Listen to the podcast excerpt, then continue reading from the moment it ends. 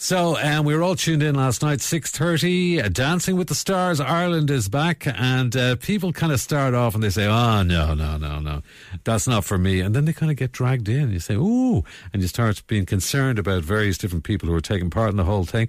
Um, and uh, I watched it last night. I thought it was a great show altogether. Very good lineup of people, and actually at the very start.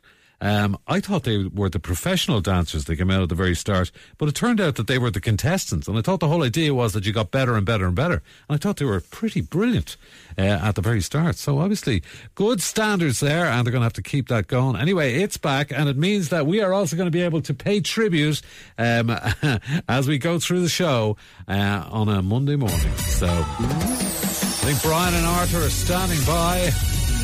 Have a bit of the music to give us the vibe again.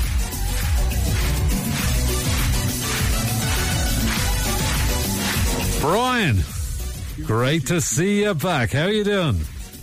Well, let me start by saying a happy new year to you and your members Thanking in you. Today FM. it has been noted by delegates that in the interregnum between series, Ian, that you have been asked to work an extra hour in your morning shift. Correct, yes. Um, and these are, of course, antisocial hours, and I hope that you are in receipt of the overtime compensation to which you are legally entitled under legislation. I will check But- it. And this is my first butt of the new year. Having said that, it is a positive start to It's proceedings nice last night in the DWTS. It is a good butt, and it's a long road ahead for this butt. Uh, and you've lost the specs, Brian. You're looking good. That is correct, Amundo. The spectacles were impeding my ability to fully appreciate the efforts of the DWTS participants on the floor. So, under my existing health cover provided by the union, I was able to avail of contact lenses. It was also noted that the spectacles made me look like Herr Flick from the 1980 sitcom Allo Allo, which was judged to be a source of potential negativity. Okay, Brian, well, thank you very much and good luck with the series. It's fantastic. Arthur is there with you as well. Uh, Arthur, great start. Happy to be back, are you?